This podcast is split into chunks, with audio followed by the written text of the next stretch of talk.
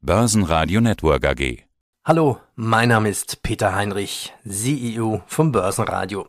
Wir möchten Ihnen den Nachhaltigkeitspodcast vorstellen. Jedem ist klar, wir müssen was tun. Der Klimawandel kommt schneller, als wir uns das alle wünschen. Extreme Trockenheit, heiße Rekordtemperaturen, nicht nur in Italien, sondern auch bei uns in Deutschland. Waldbrände in ganz Europa.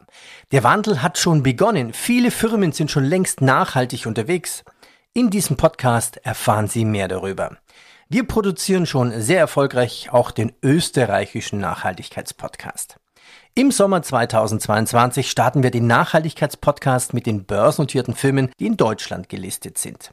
Hören Sie hier gleich ein Beispiel.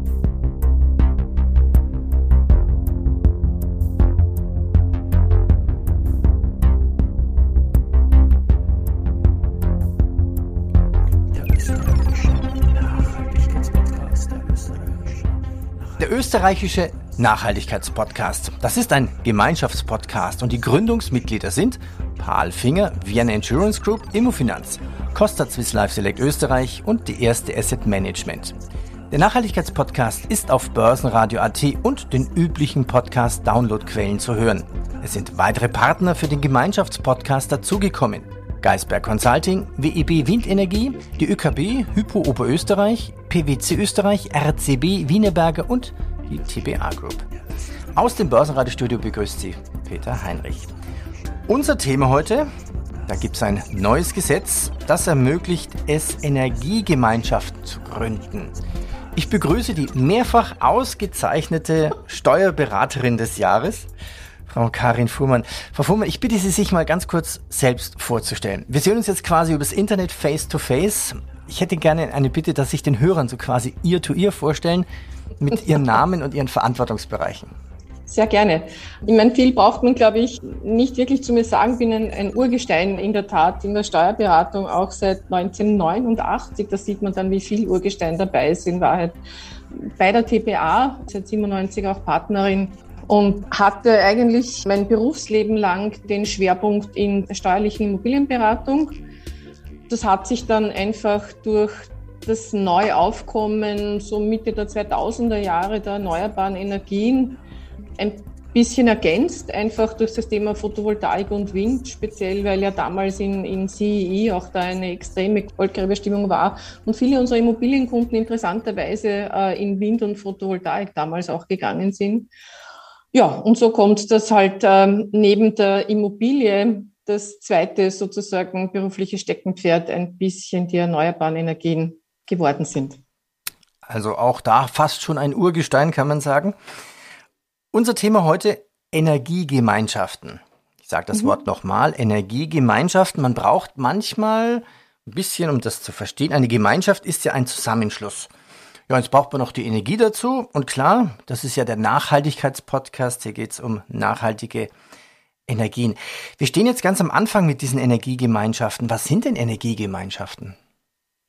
Ja, Sie haben sie eigentlich schon definiert. Also eine, eine, eine, Energiegemeinschaft ist in der Tat ein Zusammenschluss von zumindest zwei natürlichen oder juristischen Personen, um eben gemeinsam ähm, Energie zu erzeugen oder einer erzeugt und der andere nimmt auch ab. Also es geht da viel ums, ums Teilen und eben logischerweise, äh, wie das erneuerbar schon heißt, äh, in der Tat um erneuerbare Energiequellen.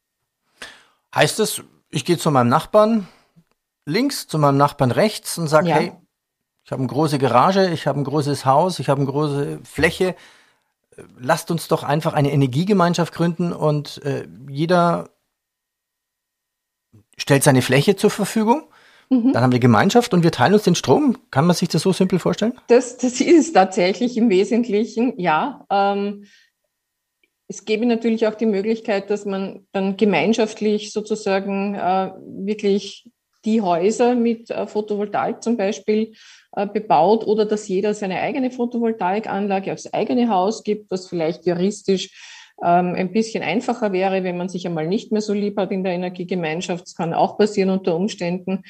Und dann erzeugt man äh, gemeinsam in der Tat ähm, quasi erneuerbaren äh, Strom aus der Sonne, sage ich jetzt einmal.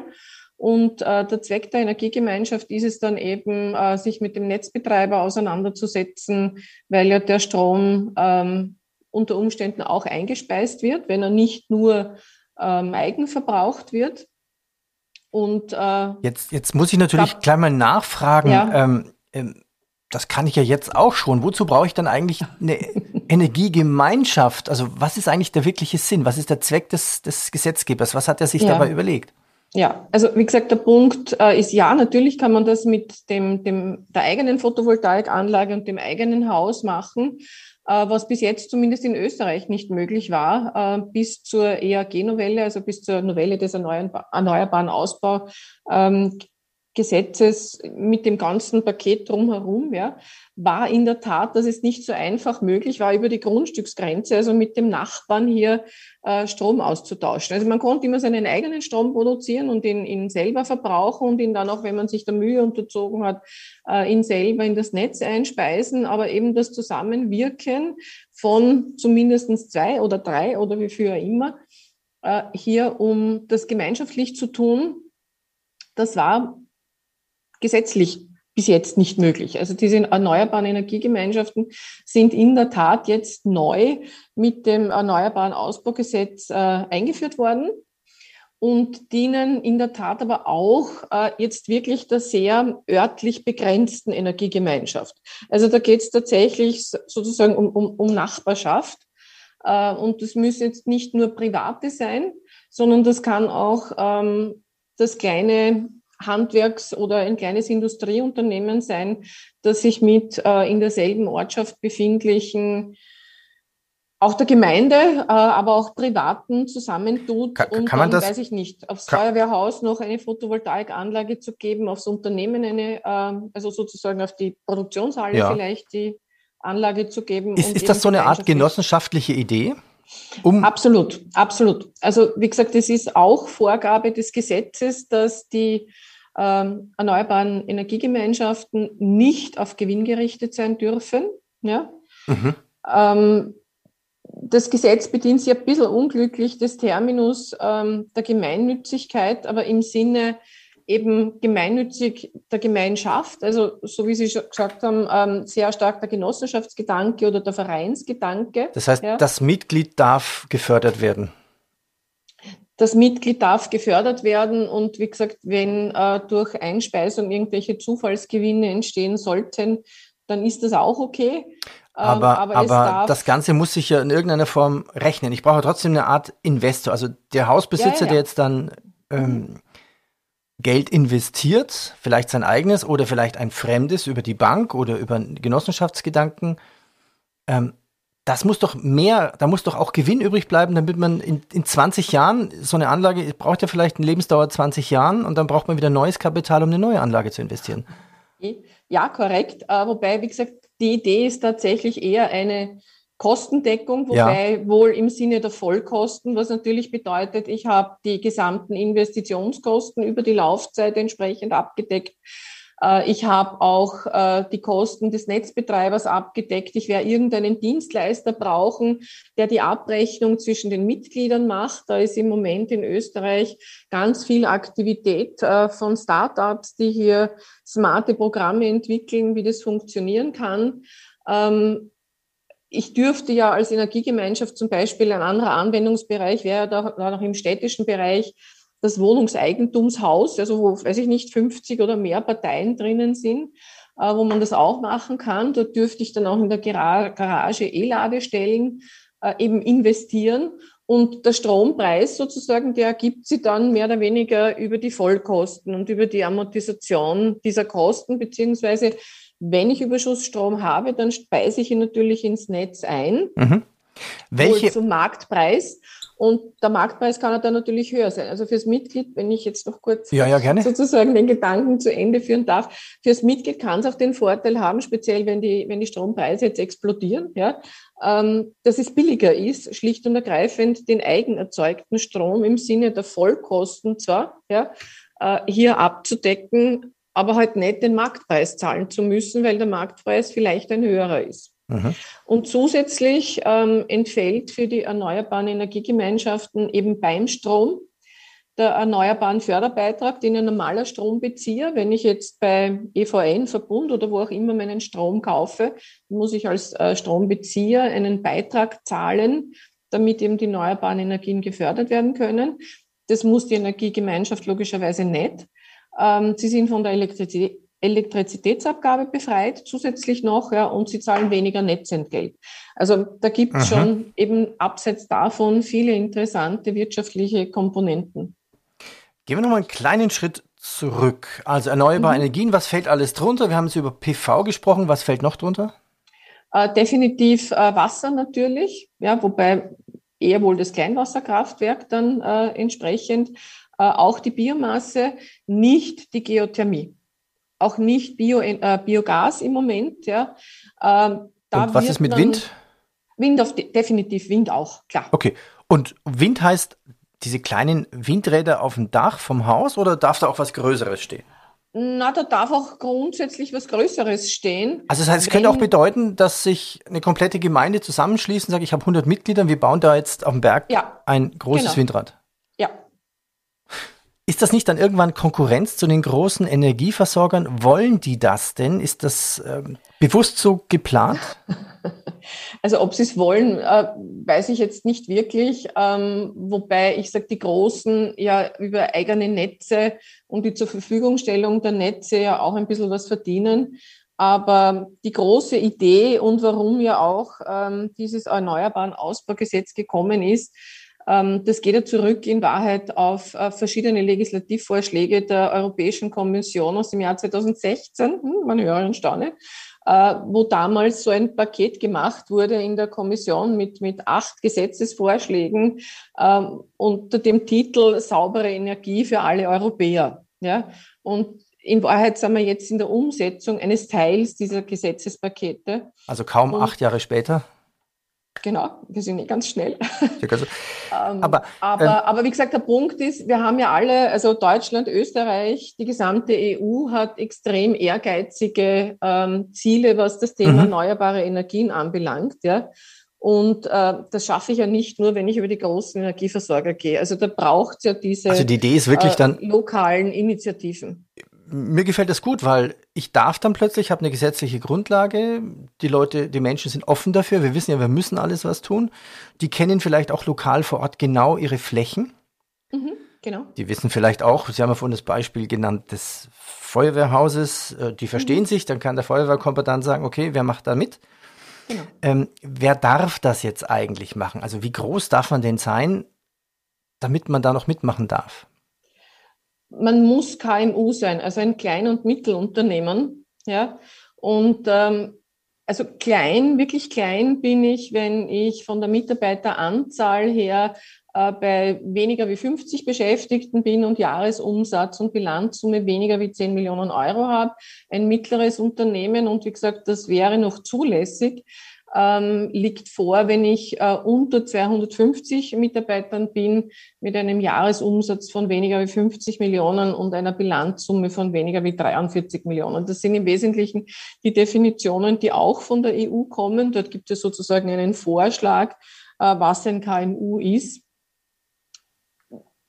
das ist halt leider Gottes immer ein bisschen verwirrend, aber weil, weil dann gibt es auch lokale Definitionen, aber im Wesentlichen kann man sagen, wenn man unter 250 Mitarbeitern ist, äh, wie gesagt, Umsatz unter 50 Millionen, ähm, Bilanzsumme so um die 40 Millionen, dann äh, ist man da gut dabei und darf man mitmachen, sofern man nicht ein lokales, ganz kleines, eh schon Energieunternehmen ist. Also Energieunternehmen sind explizit ausgeschlossen und dürfen tatsächlich nicht mitmachen. Also echte Stromlieferanten dürfen nicht Mitglied ähm, der Energiegemeinschaft sein. Jetzt, jetzt habe ich ja selber eine Solaranlage am Dach, ganz kleine, so eine typische, so 14 mhm. Kilowatt Peak, seit über zwölf Jahren. Ich bin ja dann offiziell auch schon ein Energieunternehmen. Das darf. Genau, Sie sind jetzt kein großes gewerbliches Energieunternehmen, ja. das sich an die große Menge aller Kunden da draußen richtet. Wenn ich das jetzt tun möchte, Mhm.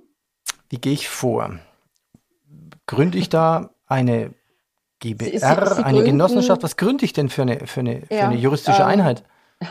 spannende Frage. Ähm, da gibt es viele Diskussionen aktuell darüber, was denn so die geeignete Rechtsform äh, für eine, eine Energiegemeinschaft wäre. Also die aktuellen Empfehlungen sind einerseits tatsächlich ähm, schlichtes Miteigentum. Da werden Juristen vielleicht sagen, ui pfui, ganz schwierig wegen der Haftung, ja, weil da kann ja was passieren. Und wenn ich jetzt im schlichten Miteigentum bin, dann hafte ich ja grundsätzlich also so auch wie, als Mitglied. Wie eine GBR, wenn jetzt mein Nachbar ein Problem hat mit seiner Garage, dann hafte ich auch quasi dafür. Genau, ja. genau. Ähm, das heißt, man denkt über Personengesellschaften nach, also da klassischerweise die GmbH und Co. KG, weil sie halt ähm, durch die beschränkte Haftung entsprechend sich auszeichnet. Ähm, was natürlich dieses, dieses Gemeinschaftliche sehr schön herausbringt, äh, wären Vereine. Mhm. Also jetzt jüngst ähm, in, in ähm, Kärnten ist eine Energiegemeinschaft als Verein gegründet worden. Genossenschaft geht natürlich auch. Es ist immer ein bisschen die Frage dann auch der Kosten weil bei einer Genossenschaft muss ich geprüft werden durch den Revisionsverband, das kostet wieder was.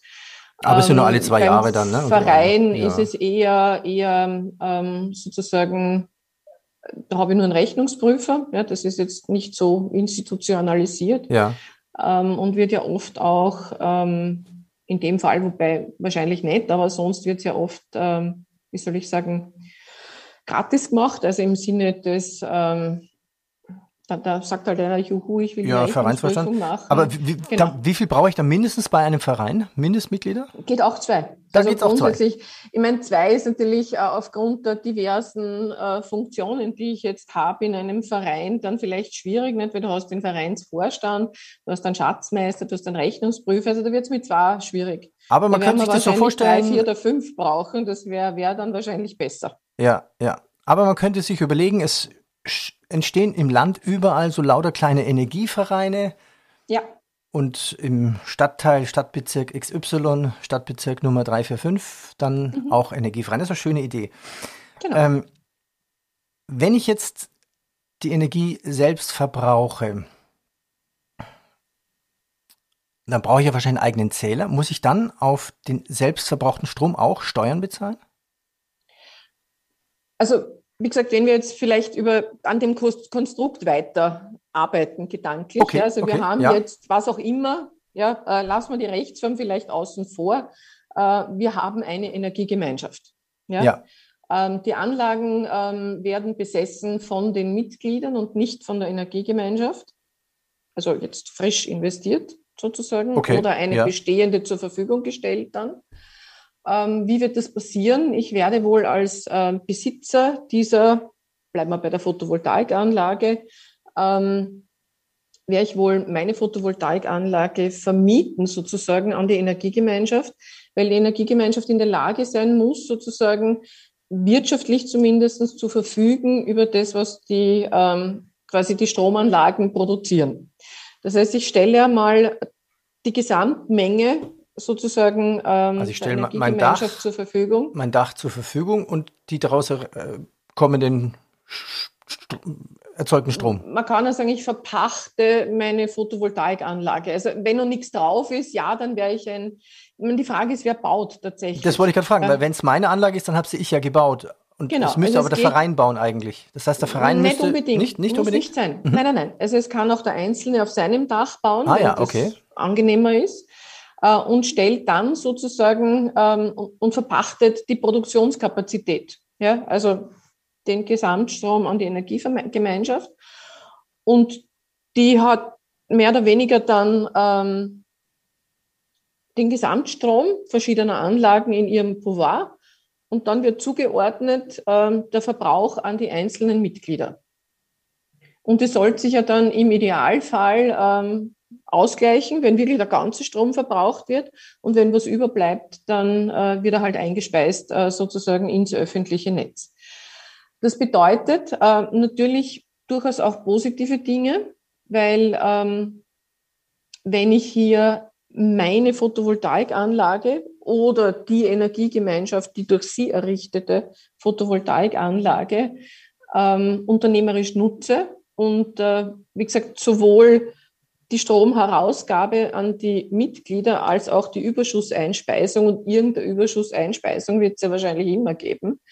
ähm, wird wohl eine unternehmerische Tätigkeit sein, was aber den Vorteil hat, dass ich äh, die Vorsteuer, die mir ja der Produzent der Photovoltaikanlage in Rechnung stellt, diese 20 Prozent Umsatzsteuer, ich mir vom Finanzamt zurückholen kann.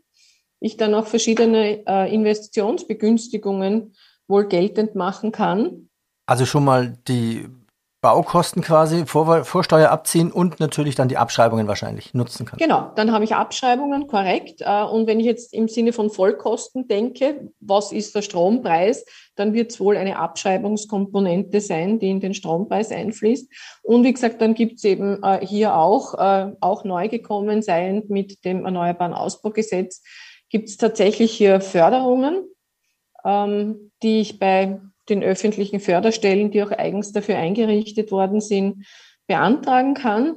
Und es gibt dann zusätzlich auch hier ähm, einen neuen, allerdings erst ab nächstem Jahr, also ab 23, einen neuen Investitionsfreibetrag wieder, wobei neu ist relativ, ja, also in meiner Urzeit als Steuerberater äh, hat es den natürlich auch schon gegeben, jetzt gibt es ihn halt wieder, nachdem er dazwischen mhm. abgeschafft war ähm, wo man dann sozusagen auch ein, eine Steuergutschrift bekommen kann, ähm, entsprechend von der Finanzverwaltung, wenn man eben in solche ökologisch sinnvollen Investitionen ähm, Geld gibt. Und ähm, also es gibt Förderstellen, die extra eingerichtet wurden, sagten Sie. Ja, genau. Gibt es auch Geld? Ist Geld vorhanden? Ja, also, also das ja. ist auch dotiert okay. an und für sich. Ja. Also schauen wir mal, äh, wie, wie groß jetzt dann die, die Nachfrage nach dem Geld sein wird und wie rasch und flexibel der Fördertopf entweder leer ist beziehungsweise aufgestockt werden kann. Also das werden wir noch sehen. Also das große Ziel der Energiegemeinschaften im Gesetz, kann man sagen, ist auf jeden Fall eine dezentrale Stromerzeugung. Ja. Das entlastet absolut. die Netze. Genau. Und ähm, ja, wie ist es eigentlich technisch? Woran müsste man da eigentlich noch alles denken? Hätten Sie vielleicht noch ein Beispiel?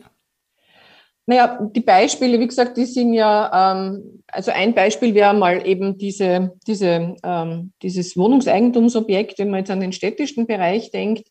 Ähm, dort, denke ich, sind wohl ähm, die Hausverwaltungen aufgerufen, ähm, sowas zu initiieren.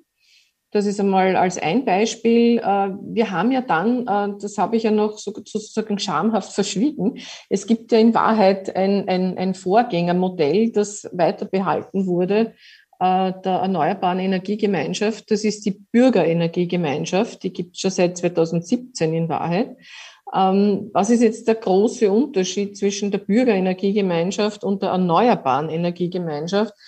Ähm, da ist der große Unterschied der, dass die Bürgerenergiegemeinschaft nicht auf örtlich so begrenzt ist. Sie ist zwar aufs Bundesgebiet Österreich begrenzt, ja, äh, aber da wäre dann ein so ein Fall zu sagen, ähm, wir haben die Eltern in Kärnten und das Kind studiert in Graz, ja, äh, und dann hätten die Eltern in Kärnten auf ihrem Haus eine Photovoltaikanlage, wo logischerweise dann der Strom eingespeist wird. Ja, und der Sohnemann in Graz in seiner Wohnung äh, kann dann Gänsefüßchen, ich meine, Strom hat ja kein Marschall, wann einmal eingespeist ist, aber rein quasi energiebilanztechnisch würde der, der Sohn in Graz die Energie der Eltern, die sie in Kärnten erzeugen, ähm, entsprechend verbrauchen. Also Auch, diese Bürger. Und, und, das lohnt sich? Also dann machen die Netzbetreiber mit? Also auch wenn das viele Wobei, also Kilometer also oder hunderte von Kilometern entfernt sein könnte? Ähm, ich glaube nicht, dass die sehr gebräuchlich schon waren. Also die Bürgerenergiegemeinschaften kamen ja schon mit dem im Rahmen des Ökostromgesetzes, äh, das ja eben jetzt novelliert worden ist und ähm, sind aber jetzt, wenn man so will, bestätigt worden. Wie überregional sich das jetzt in Wahrheit wirklich abspielen wird, glaube ich, werden wir sehen. Ja. Also viel mehr glaube ich tatsächlich an die Ausprägung der erneuerbaren Energiegemeinschaft, wo ich sage, es sind lokale Initiativen von, von Stadtgemeinden, von Gemeinden, äh, wo sich da einfach Leute zusammentun mit den ortsansässigen Unternehmen, die ja alle auch ihren CO2-Fußabdruck verringern müssen und deswegen ja auch im Sinne ihrer eigenen Ökobilanz großes Interesse haben ähm, müssen, hier in die Richtung erneuerbaren äh, Stromes zu gehen. Welche Fragen sind eigentlich noch offen aus Ihrer Sicht? Also was müsste noch geregelt werden? geregelt werden. Ähm, also wie gesagt, das ist ein bisschen die Thematik natürlich. Also wir werden jetzt ähm, in Wahrheit lernen beim Tun. Das, das ist leider Gottes so, weil die Frage, was ist jetzt wirklich die, die beste Rechtsform für eine Energiegemeinschaft, ähm, wird Ihnen aktuell niemand beantworten können. Eben, ist es der Verein, ist es eine Genossenschaft, ist es vielleicht sogar eine GmbH? Ähm, da ist halt das Thema, darf keinen Gewinn erzielen. Ich kann natürlich eine gemeinnützige GmbH machen, aber darf ich dann quasi unter Marktpreis Strom an meine Mitglieder herausgeben? Ähm, also das sind einfach noch einige Rechtsfragen offen, ja, weil, weil logischerweise ein Gesetz nicht so auf den Punkt gemacht werden kann, dass überhaupt keine Frage mehr entsprechend offen bleibt. Das heißt, die ersten, hm? ich wollte gerade sagen, das heißt, die ersten, die, die anfangen haben, entweder das Glück, es gut gemacht zu haben oder äh, kriegen dann äh, in fünf oder sechs Jahren einen Bescheid, sagen, das, das müsste jetzt aber ändern oder so. Naja, ich glaube, es ist so, also gerade im Steuerrecht, äh, auch dort, wie gesagt, haben wir eine Vorstellung, ja, ungefähr, worüber wir reden. Da ist es ja aktiv jetzt ein, ein äh, in Wahrheit ähm,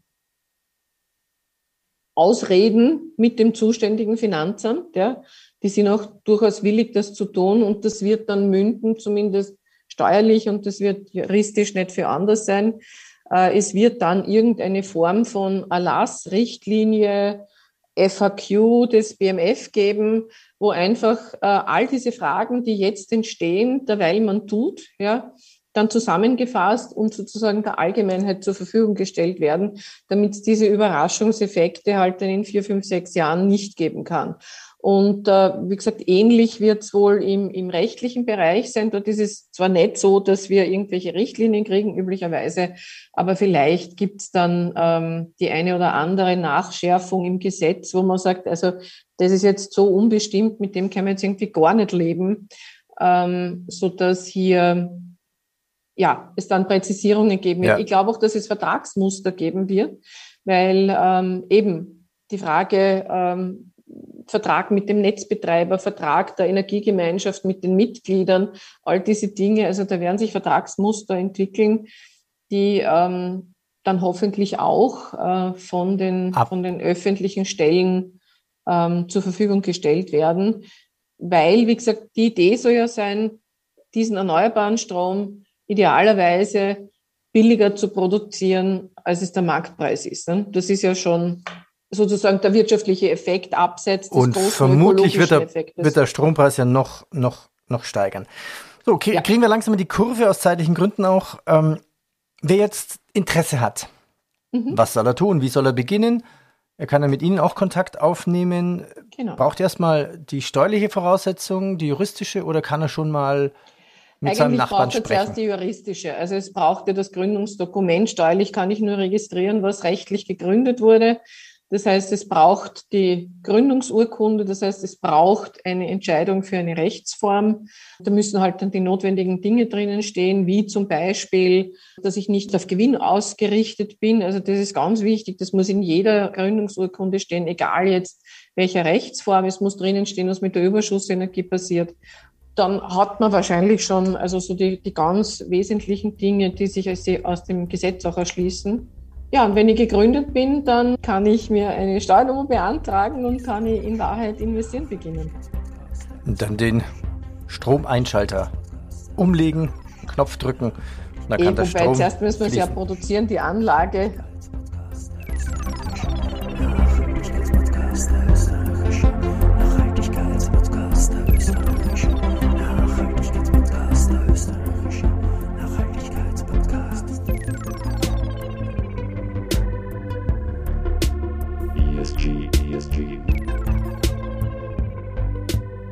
Das war der österreichische Nachhaltigkeitspodcast und das ist ein Gemeinschaftspodcast. Die Gründungsmitglieder sind Paul Finger, Vienna Insurance Group, Immofinanz, Costa Swiss Life Select Österreich und die erste Asset Management.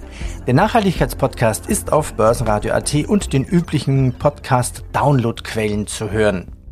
Ja, und es sind weitere Partner für den Gemeinschaftspodcast dazugekommen. Geisberg Consulting, WEB Windenergie, die ÖKB, Hypo Oberösterreich, PwC Österreich, RCB Wienerberger und die TPA Group. Unser Thema heute alles um Energiegemeinschaften. Zu Gast Für mich Face to Face und für Sie Ear to Ear Steuerberaterin des Jahres Karin Fuhrmann. Ich bedanke mich recht herzlich. Sehr gerne. Ja, Corona war jetzt ein eindeutiger Digitalisierungsbeschleuniger. Jetzt ist ja der Krieg in der Ukraine plötzlich Beschleuniger für nachhaltige Stromproduktion. Also was jetzt in den letzten zehn Jahren irgendwie versäumt wurde, müssen wir plötzlich in zwei bis drei Jahren nachholen. Ist dann die Energiegemeinschaft genau die richtige Lösung dafür? Definitiv. Also da bin ich überzeugt davon, dass sich jetzt das ganz viel passieren wird. Absolut. Und haben Sie Ihre eigene Energiegemeinschaft auch schon in der Planung? Nicht wirklich. Das ist in Wien ja nicht ganz so einfach. Ähm, speziell wenn man vielleicht die, die Wohnung nur angemietet hat, dann ist man ja darauf angewiesen, was freundlicherweise der Hauseigentümer tut. Äh, und im Büro ebenfalls der Eigentümer des Büros tut. Aber in unseren Bundesländerstandorten tut sich da schon einiges. Jetzt hätte ich noch einen neuen Titel. Vielleicht haben Sie in zehn Jahren ja auch den Titel Mutter vieler Energiegemeinschaften. ja, vielleicht, das weiß man. Genau. Frau Fuhrmann, ich bedanke mich recht herzlich. Sehr gerne.